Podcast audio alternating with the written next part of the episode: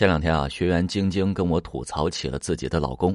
结婚五年，老公从以前听话的小奶狗，变成了一听到我给他建议就装聋作哑。无论我说什么，他都不听，甚至拒绝跟我沟通。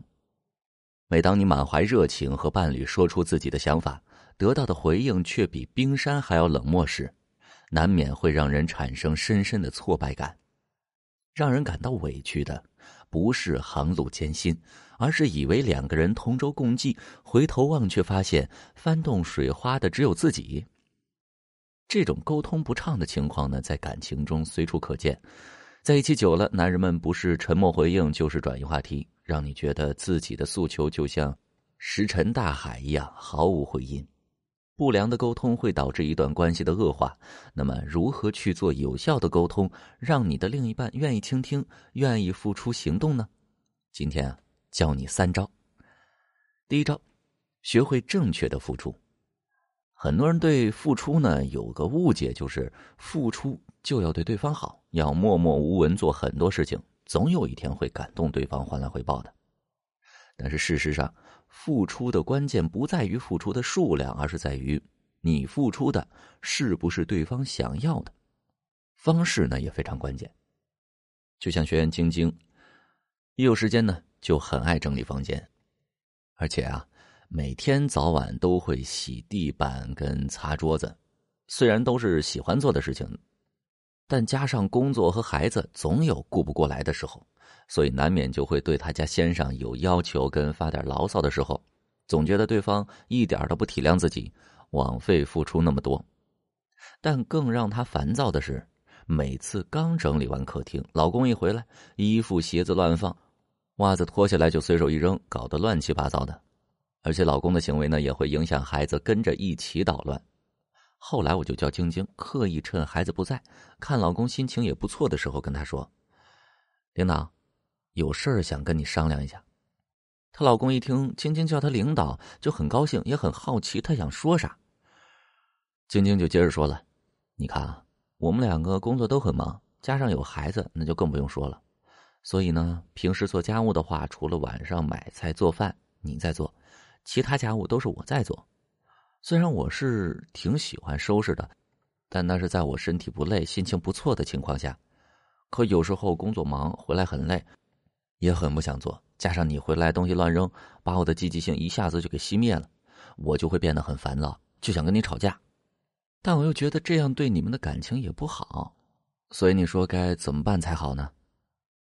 晶晶故意把事情经过跟心里的感受跟他说了，然后呢，再把问题抛给他。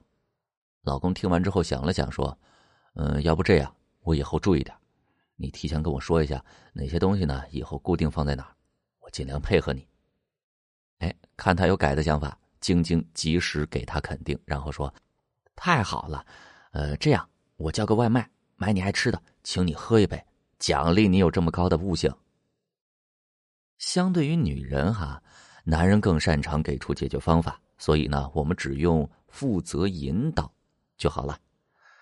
现在不仅她老公自己会记得把东西放整齐，如果孩子东西乱丢的话，他也会说：“妈妈收拾家里很辛苦，我们作为男子汉不能给他添麻烦。”前后转变这么大，其实只是改变了付出的方法。学会正确付出，一个很重要的点就是把对方拉进来，像战友一样的共同付出。当他真正体会到你的辛苦，你又能及时给予肯定的时候，你在家里才会更有话语权。第二招，学会用登门槛效应来一步步获得话语权。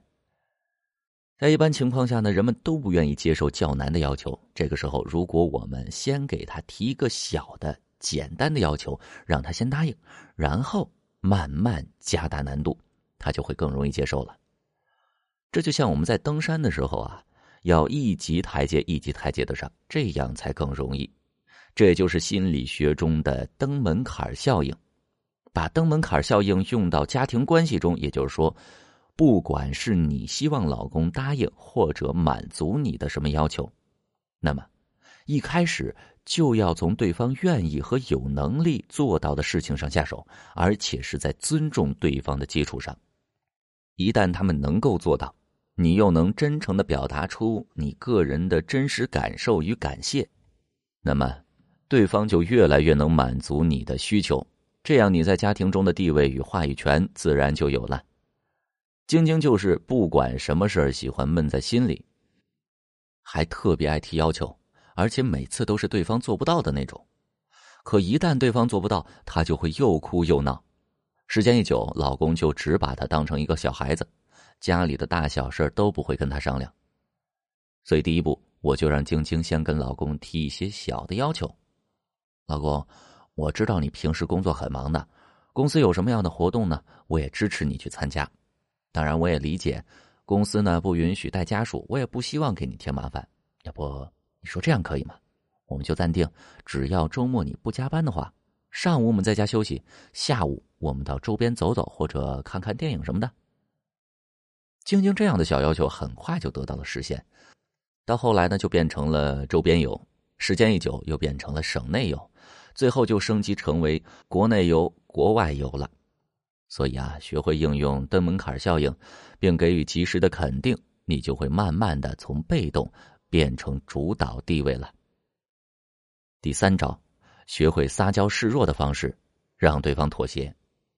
都说这撒娇的女人最好命，在感情相处中呢，也可以解决很多不必要的矛盾。从心理学的角度，对撒娇的解释是：人际关系中玩的最细腻、暧昧且复杂非凡的心理角力和权术游戏。也就是说，为了某事或者某人，通过撒娇的方式达到心理预想的目的。并不是简单的拉长声线。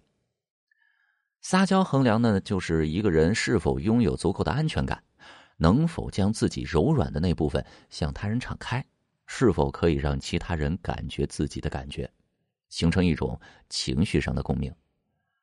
撒娇是亲密的表达，也是示弱的表达，能够激起对方的疼爱。有矛盾的时候呢，也能够有效的化解矛盾。比如说啊，老公工作很忙，最近天天加班，没时间陪你。不会撒娇的姑娘会说：“最近你都没有时间陪人家，谁约你，你都给我请假。不管你今天就是要陪人家，难道我没有你的客户朋友重要吗？”这样的说法很容易让男人觉得你是在无理取闹，更加不会满足你的要求，还会觉得自己不被理解。而会撒娇的女人会说：“嗯，那好吧。”今天就暂且放过你，不过明天你可要加倍补偿我。反正啊，今天不能陪伴已经是事实了，吵闹只会让两个人更加的不愉快，倒不如故意让步，索求更多。再比如说啊，有一次晶晶在跟老公吵架的时候，两个人是越吵越凶。老公说：“哎，凭什么每次都是我让步？”